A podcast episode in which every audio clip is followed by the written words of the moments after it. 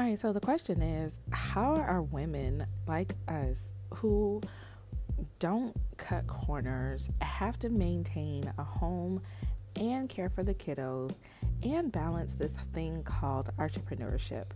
How are we able to do this? How are we able to truly be successful in the marketplace with our products and services and do the things that we truly want to do and live our life without limitations? You know, and still be productive? It's, you know, it's a question that always gets asked, but definitely one that I'm willing to give you answers here on this podcast. My name is Sherriel Thomas, and welcome to the Mom Healing Hearts.